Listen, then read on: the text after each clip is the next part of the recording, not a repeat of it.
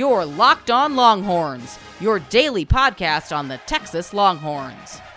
All right, welcome to a Wednesday edition of the Locked On Longhorns podcast. This episode is brought to you by rockauto.com. Go to rockauto.com and get all of your automotive needs. As always, follow me on Twitter at Pat Sports Guy. You can follow my co-host Cammy, who joins me now at NG, or follow the show LO underscore Longhorns. Cammy, on this fine Wednesday, I feel like we're we're gonna get a little frustrated here in a minute when we start talking about the topic. I know I got a little heated reading it, uh, but it is Yeah. Wednesday. The uh, we got some news that we'll get into in a little bit with a wide receiver returning to the roster, uh, and we got some baseball news to talk about a little bit. Um, we'll dive into all of that, but first, okay, let's get into this list here. 24 7 Sports released their top 50 college football players of all time. Yeah, and uh, just for the listeners to kind of, I guess, um, chime in on what happened, but Pat It's and I were discussing, yeah, we were discussing, or I guess I was reading it for the first time while Pat was on the line with me, and uh, I literally was like, "What? There's no way." About where they had Vince Young. That was, I, I don't even know what to say. All I can think about is whoever like came up with this top fifty uh, college football players of all time list is probably fairly young um, or has something against Vince Young. I'm not too sure, but I literally was like, did you like put an error in this article or something? Why is he so far down? Uh, I think whoever wrote this was anti quarterback to begin with. Uh, and then I think, secondly, had something against Vince Young because he had Vince Young listed as the 44th overall college football player. And the first thing I thought was, wow, there must be some really great players ahead of him. Right. And as I went to scroll down, and and and I'm not trying to discredit what this guy is saying or anything, but first thing I noticed is Lamar Jackson is ahead of Vince Young. Uh, I think Lamar Jackson is a hell of a football player. He's not better than Vince Young at the college level. You want to make that Right. argument in the pros? I'll have that argument all day long, and I'll probably agree with you. But That's why I'm is- thinking it might be someone young because I think they're kind of uh, on a recency bias type of thing. And so obviously Lamar Jackson is one of the top quarterbacks in the National Football League, and he was a solid collegiate player. But there's, I'm just still like completely baffled that Vince Young was number 44, regardless of who was ahead of him. uh, Baker Mayfield was ahead of Vince Young on this list. Lord. Baker Mayfield. Like, yes, he had a great collegiate career. He was the number one overall draft pick a few years ago. Uh, but none of these guys that I looked at took over a game like Vince Young. And, and I'm not just talking about the national championship game. You could go back the year before their national title run, the Oklahoma State game, down Mhm. 35 to 7 in the first half. Vince absolutely took over that game. So like when I and when I look at that and I'm like, you got Vince as the 44th overall? Are, are you kidding me? Yeah, and it's kind of funny because when they just actually show, re-showed that uh, national championship game of the Rose Bowl versus USC, a lot of the uh, national writers and former players and current players and professional players right now are all tweeting that um, Vince Young really was one of the greatest college football players of all time. And so that was just what a couple months ago when that was going on, and uh, you could still see at the time that he was just completely able to, able to take over that game single-handedly. So um, I know a lot of people, if they were to, I guess, dive into this list, would be very shocked at how low he was. Yeah, I, I had a I had a very difficult time, you know, even writing this. Um, if you go to longhornswire.usatoday.com, you can see it up there. Uh, you know, he had he had Joe. This guy had Joe Burrow ahead of Vince Young. He had Well- Mark Marcus Mariota ahead of Vince Young. Oh yeah, see, I don't know about that, but Joe Burrow is an interesting one because although it was just one year, I mean, it was a near perfect season. So uh, I could see why he's on the top fifty list. I don't exactly know where I, where I would put Burrow, but I could see him at least over some of the others. But let's flip over to the good news. Who else from the Longhorns was included? So the thing that I found interesting about this list is when you look at the top eight, they were all running backs. Interesting. And uh, at number seven, you had Ricky Williams. I think that's deserving, and I, I don't think anyone would necessarily argue with that position. I guess I I know he would be in the top ten, but um, I guess seven's fairly realistic for him in terms of what he was able to accomplish there. I mean, he was obviously one of the best players to come out of the University of Texas, so uh, that was solid. But anyways, I don't I don't want to keep going back to Vince Young, but I I swore he would be in the top ten. But okay, keep going. Uh, so yeah, you had you had him at number seven. Um, you're Mhm. talking about a guy who uh, was the last Longhorn to win the Heisman Trophy. Yep. Uh, you could also, to go back to your argument, you could make an argument that Vince Young should have won the Heisman. Uh, but you talk about a guy who had, you know, over 6,200 yards rushing in college Mhm. football, set the all-time rushing record that lasted just the, only a year before Ron Dayne came along and and beat his record. Uh, we talked about, you know, in '98, the Heisman, uh, Maxwell Trophy, Player of the Year honors from the Associated Press, from Sporting News, uh, and and the fact that the New Orleans Saints thought so highly of him that they traded away their entire draft in Mhm. 1998 to secure Ricky Williams. Uh, he came in on the list just behind number six, OJ Simpson. And then we Mhm. have the next man on this list, number five, Earl Campbell, the Tyler Yeah. Rose. Oh yeah, he deserves to be up there. That's Uh, yeah. actually your top player out of Texas, correct? I mean, if I if I had to or I- I know you were talking about running backs as well, but I, I thought that's who you were kind of pretty high on in terms of the best overall player of Texas. Yeah, I mean, yeah, Earl Campbell's definitely up there. Like I, I have a toss up whenever I'm discussing um best running back ever to come out of Texas. I Mhm. could make the argument for him over Ricky Williams. Yeah. Uh first ever Heisman Trophy winner at the University of Texas. He now has an award that's named after him, or it's really his Mhm. award. It's the Earl Campbell uh, Tyler Rose Award, which actually goes out to the uh, The best, Best passer, player. right? Uh, no, actually, it's the it's the best college player that either played high school in Texas uh, Oh. or played in a Texas-based college, which you know kind of includes uh, like J.K. Dobbins won it last year. He's from Texas, but he played at Ohio State. yeah, yeah. I just remember Shane Buechele being one of the finalists for that award this past season. Yeah, while he was uh, at Texas, obviously he was the first ever Longhorn to win the Heisman, two-time All-American, won the Davey O'Brien Award, and has his number retired. Uh, also, uh, makes some pretty good uh, uh, sausages. I don't know if you've heard me talk about that before, but they're fantastic, and I will continue to talk about them.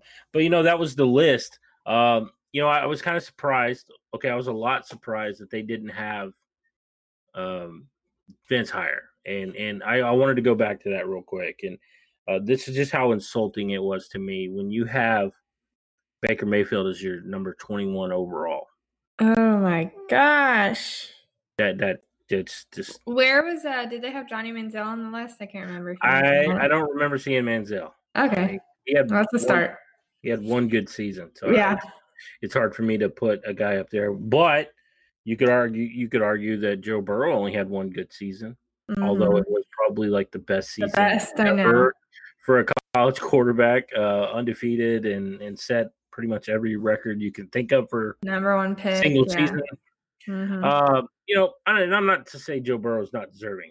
I, I think the world of Joe Burrow, but uh, I just go back to to Vince being Mhm. where he was at. Uh, was there any Longhorns that you thought maybe might be on there, and you were like, oh my "Well, god, I was just about to mention that. So I'm kind of we have this debate all the time. Colt McCoy, I think, is worthy of a debate because he was obviously one of the most winningest college football quarterbacks ever, and uh, he was fairly consistent. He was constantly up there in the national title uh, contention. So that's one that comes on the top of my mind that could maybe be included. I'm not sure position wise, uh, kind of how this list was formed, but uh, wide receiver wise, we probably could have had a couple. Uh, Roy Williams or Jordan Shipley, especially. Jordan Shipley kind of did everything there, but um, I don't know. Those are just a few that come off the top of my head. So, what, about so Derrick, to what about Derrick Johnson? Do they great have any- linebacker, Yeah, do they have any uh, many defensive players on this list or not? Uh, really? They had they had some defensive players. Obviously, they had players like Jim Thorpe uh, mm-hmm. was on there. He was in the top ten, which I was surprised. Um, but yeah, like you, you look at some of those guys, and it's like, uh, yeah, I, I think a Derrick Johnson definitely deserving mm-hmm. um, to be at least in, in contention for it. And um, I think you're right. Colt McCoy uh, was one of those guys. I kind of thought about Earl Thomas. Uh-huh. Uh, a little bit, especially for his final year that he played at Texas and how well he played. Uh, you know, so it was a little interesting. I wanted to dive into that a little bit, uh, but let's talk a little bit about our friends over at RockAuto.com. So our friend over Ross Jackson, who runs the Locked On Saints, uh, recently had a problem where somebody stole his tailgate. What are you going to do? You need to put a tailgate on there, right? He went to rockauto.com, got all the things you need right there at your fingertips on the website. He was able to order his tailgate, the right model, the right color. He's got that back on there. It's looking brand new all over again. You got definitely got to check it out. Go to rockauto.com. Get everything at your fingertips. You're not having to stand in line. You're not having to risk getting COVID 19. You know, with are they wearing masks? Are they not? You know, you don't want to deal with that. Just go online. They got every make, every model, every edition, LX, EX, whatever you're needing. Go to rockauto.com. I promise you will not be disappointed.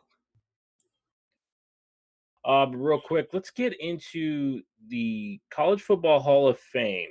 So, the National Football Foundation announced on Tuesday their 2021 Hall of Fame class, and we have 2 mm-hmm. Texas Longhorns on the ballot. We do. And I was actually really impressed by this because obviously it's not easy to even be considered um, on the ballot because you had to have been a first team or had to have received, I guess, first team All America honors at some point throughout your collegiate career. So that's impressive in itself. But Texas uh, had Kenneth Sims, a defensive tackle. He played at Texas from 1978 to 1981. And they also had Dan Neal, an offensive lineman who played at Texas from 1993 uh, to 1996. So those are the two uh, Longhorns considered for the 2021 College Football Hall of Fame. Uh, Sims uh, stated that uh, the reason he was kind of considered is he's a two-time first-team All-American. Um, he was a consensus All-American in 1980 and a unanimous All-American in 1981. Um, he received the 1981 Lombardi Award. He finished eighth in the 1981 Heisman Trophy voting, and he led the Longhorns to four uh, bowl berths.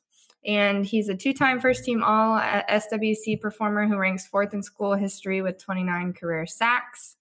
And for Dan Neal, the offensive lineman, he was also a two time first team All American, consensus, consensus honors as a senior. Um, he helped the Horns offense rank 11th nationally in total offense with 451 yards per game and 12th in scoring offense with 34 points per game in 1996. So he was a two time all conference selection who set uh, the UT record for consecutive starts. So I think those are both deserving, and um, hopefully uh, they'll land on the, um, or I guess actually be selected. Uh, for the College Football Hall of Fame, and that's actually going to take place on December 7th, 2021 in New York. Yeah, it's going to be pretty exciting, and I and I'm really hoping that we hear something from, you know, either one of those, you know, whether it's Sims or, or Neal. You know, I, I, think those are definitely guys that I would I'm hoping that that you were gonna hear about as far as being inducted into the Hall of Fame. Kimmy, have you heard of footballscoop.com? I've seen it um, around on Twitter a bit, but I'm not too uh, familiar with it. Why? Uh, Zach Barnett, a college mm-hmm. football writer, is doing this series called 20 for 20, and he's writing about the 20 most important college assistant hires this offseason. Okay. Well, um, Texas, Texas, I guess, has a great chance to be on there because they hired so many assistants this season. But that is true. He had it. He had Chris Ash as the number six most important hire of the offseason. Ooh, that's interesting. I think um, I'm not sure whether that's in terms of his abilities as a coach or if it's more so he's kind of going into one of the bigger roles and obviously a program that's um, very high profile in that sense. But uh, yeah, I think it's a mixture of everything because Texas's defense was just so, so, so bad for uh, the past several seasons. So um, I do think it's important. I'm anxious to see kind of how he does in this with this new defensive scheme here in Austin. So uh, it's definitely significant. Yeah, it's definitely was significant. You know, when you when you look at Chris Ash and what he's being asked to do, uh, he's coming he's coming in and he's changing the defensive scheme. Uh, I'll just kind of go over kind of what what Zach Barnett said. He said, "You never want to draw too many conclusions off one game." particularly a game where the coach we're talking about didn't even coach. But let's look at the 2019 Alamo Bowl. As the clock literally wound down on the worst decade in the program's modern history, Texas put together one of its best defensive performances. The Horns limited Utah to 3.5 yards per rush, five and a half yards per pass attempt, five sacks, racked up 20 21 yards and tackles for losses on rushing downs, 110 of 14 third downs, permitted 15 first downs, and just generally kick tail in a 38 to 10 win. After playing off the ball all season, Rising Junior Joseph Ossai generated first round hype by moving to an edge position in the Horns' new four down front, earning MVP honors with nine tackles, six for loss, and three sacks. Mm-hmm. And I, you know, I, I, think it's important that you know, like you said, you can't judge him off that game because he wasn't a part of it. But those are ty- the type of things that he's going to be bringing uh, Malcolm Roach, who we wrote about in the past, blasted the scheme that they were running under Todd Orlando. Like it didn't magnify what they were going to be able to do, and it didn't do them any favors as they try to go to the NFL. You know, he even said, "I think more guys will go to the NFL." Uh, but you know, making that change of defense, adding in that that kind of pass rush. Uh, they've talked a little bit about you know Joseph Ossai is going to be move is going to be moving to that jack role, a guy that I don't think a lot of people are, are really talking about. I think they probably should. Uh, Reese Leitao, who converted from tight end. If you go back and look at what he did in high school. Uh, Ooh, sneaky. He, That's a sneaky name you just threw in there. I mean, defensive end. I went back. I went back and I started watching some of his old his old film from high school. The guy's really good off the edge. He's a good mm-hmm. defensive end. So I think he's a guy you kind of got to think about. You know, so having these guys, you know, being more physical linebacker. What did they do? They moved the DeMarvion Overshown up, right? Right. What are, what are they going to do? You know, they have Caden Sterns back there. Uh, they have the cornerbacks, D'Shawn Jamison. They want to be more physical. They want to play, you know, better coverage. Linebackers, they got to be able to get out in the open field, get after the quarterback with the pass rush. You got uh, Ta'Quon Graham, Keondre Coburn up front. You know, they got some names and some guys that, that can really get after the quarterback. Uh, but I think it's important that they do it with a, a defensive minded coach in Chris Ash, who's not only has he worked with Tom Herman, but I mean, he played, he coached at Ohio State. Yeah. They're known for defense. They do mm-hmm. well in their defense. And you talk about some of the guys that Chris Ash has coached. He's coached the uh, the older Bosa brother. He's coached J.J. Watt. You know, so these are guys. These are guys that kind of give you some excitement. But I, but I agree with Barnett. I think he most definitely is one of the top coaches uh, hired this offseason. Yeah, I think he kind of tops being in terms of importance, Mike Yurcich for me, because I think we all know how talented Texas' offense is, and Herman's kind of an offensive-minded coach to begin with. So I think they'd be successful on that side of the ball, uh, kind of regardless who is offensive coordinator. I think they can be better under Yurcich, but I think they're still solid regardless. And for Chris Ash, he just has to come in and completely uh, retool this defense, and he's working with a lot of talented physical players. So um, I think this new defensive scheme, like we mentioned, uh, will work out well in terms of the players and unleashing their potentials and things like that. So I'm excited to see how it plays out. Oh, absolutely. And speaking of Yurcich in the offense, like you said, we know what's coming. Uh, but they might be getting some help. Wide receiver Kennedy Lewis has come off suspension. He's returning to the program for summer workouts. How much of a boost do you think that is for that wide receiver group that we kind of have a lot of questions about? Yeah, I think it's a significant boost because since they're so, I guess, inexperienced and so young at wide receiver uh, coming into the season, outside of Brennan Eagles and Jake Smith, which aren't very experienced um, either, but they're the most experienced. And then you have obviously Michigan grad transfer Tarik Black coming in.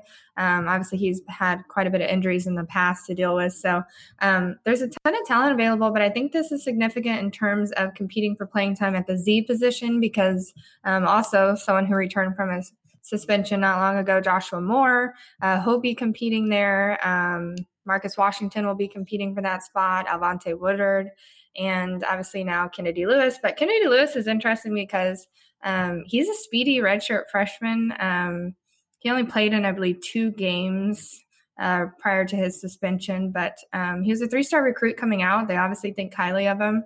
So he'll be there actually uh, this week, if not already. I know he's kind of going through the um, onboarding process, but he can't actually participate in the workouts until June 22nd. But he really didn't miss much in terms of his suspended spring semester because of COVID 19, um, as much as he could have. He could have been behind what, like a dozen or more uh, practices under uh, kind of a new pro style offense. But he's 6'3, uh, 200 pounds, and he ran a 10.53 uh, time in the 100 meters in high school. So um, I don't think you, with such an inexperienced group, I don't think you could have uh, too many options. Yeah, he he ran that uh, obviously at Melissa High School, which is just north of McKinney. I've actually seen this guy play in high school. he definitely is a guy like you were talking about. The speed factor is there um, yeah, did he miss a whole lot? Not really. I mean, I think he missed more of the install of the offense, uh, right. some of those Zoom meetings that they were doing. But yeah, as far as actually playing time on the field, practice time, you know, he's coming in at the right time. I think it's it's a good thing to have him back, and you know, just another it's another guy that they can put in there, and like you said, you can compete compete for the position. You got Tarik Black, you got Eagles, you got uh, Jake Smith, Jordan Whittington. You know, you have all these guys that are kind of being comp- going to be competing. And, you know, like we talked on the previous episode, you know, get as many playmakers on the field. And if Kennedy Lewis is one of those four guys that you want to stick out there with your running back and quarterback, then I definitely think that he's going to be in line and, and very much could be getting on the field.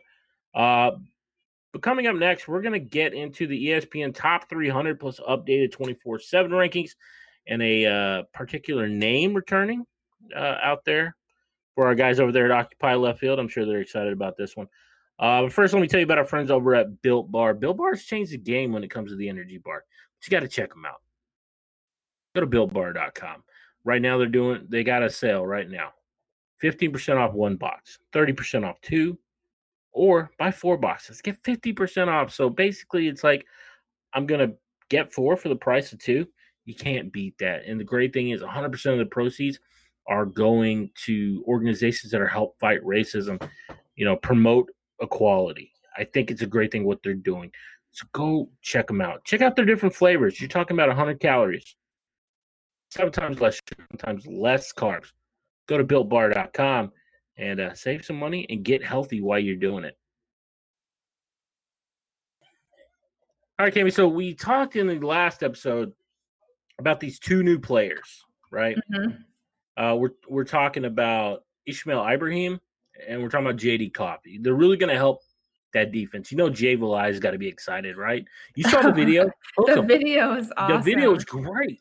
And, um, I, and um, I loved how all the players kind of hyped him up. Also, they a lot of players actually, especially in the secondary. I know Josh Thompson and them, uh, uh Jaron too, kind of uh, hyped him up with it and saying they loved it and things like that. So I thought that was really cool.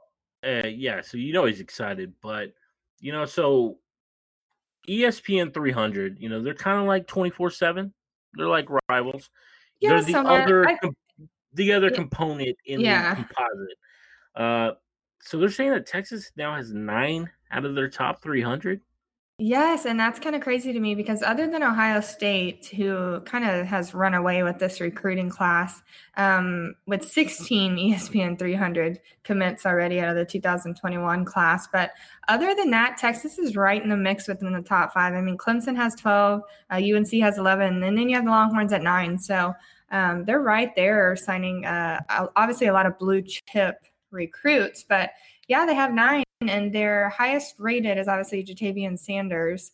Um, he came in at number 49. But I mean, they have Billy Bowman Jr. on there. They have Jalen Milroe. They have uh, Ibraheem that you mentioned, Derrick Harris Jr., a linebacker. They have JD Coffey, Jordan Thomas, the defensive end, Hayden Conner, offensive guard, and Maurice Blackwell, another linebacker at 295. So, um, you know what's um, crazy about your list? What? Every single one of them players, where do they play high school?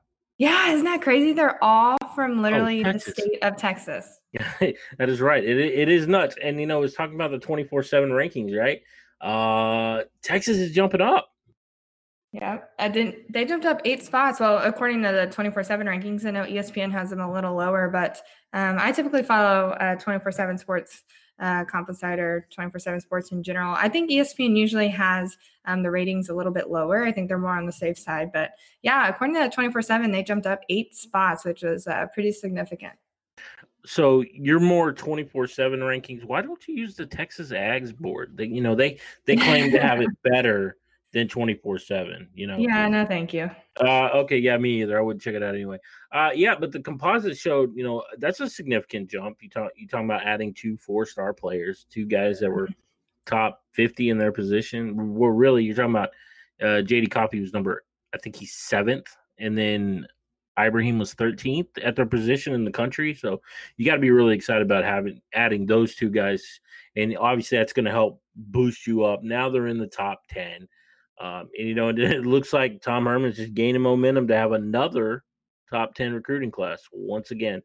I know, and I hope he can kind of put it all together and um, have some consistency in player development and things like that. But um, yeah, the, I I can't stress enough how important the Coffey and Ibraheem sign or signings. Hopefully, they will be signees, but uh, commitments were that that just boosted them significantly, and um, I think they'll both kind of get playing time early on once they get on campus. Yeah, I, I, think they will as well. Okay, so let's talk a little baseball real quick. You know, we talked about Austin Todd's coming back. Mm-hmm. Uh, Which I was excited about. You were definitely excited. About, how about the big cat, Zach you were, Zubia? You were just asking about him too. And he, yeah. yep, and he said one more time. He goes fifth year. Let's go. Uh, so the first baseman, Zach Zubia, big bat in the lineup, usually batting out of the three hole. Uh, he will be back on campus playing baseball for one more year. And I think, you know, with the baseball draft only going five rounds, actually benefited Texas to keep some of these guys.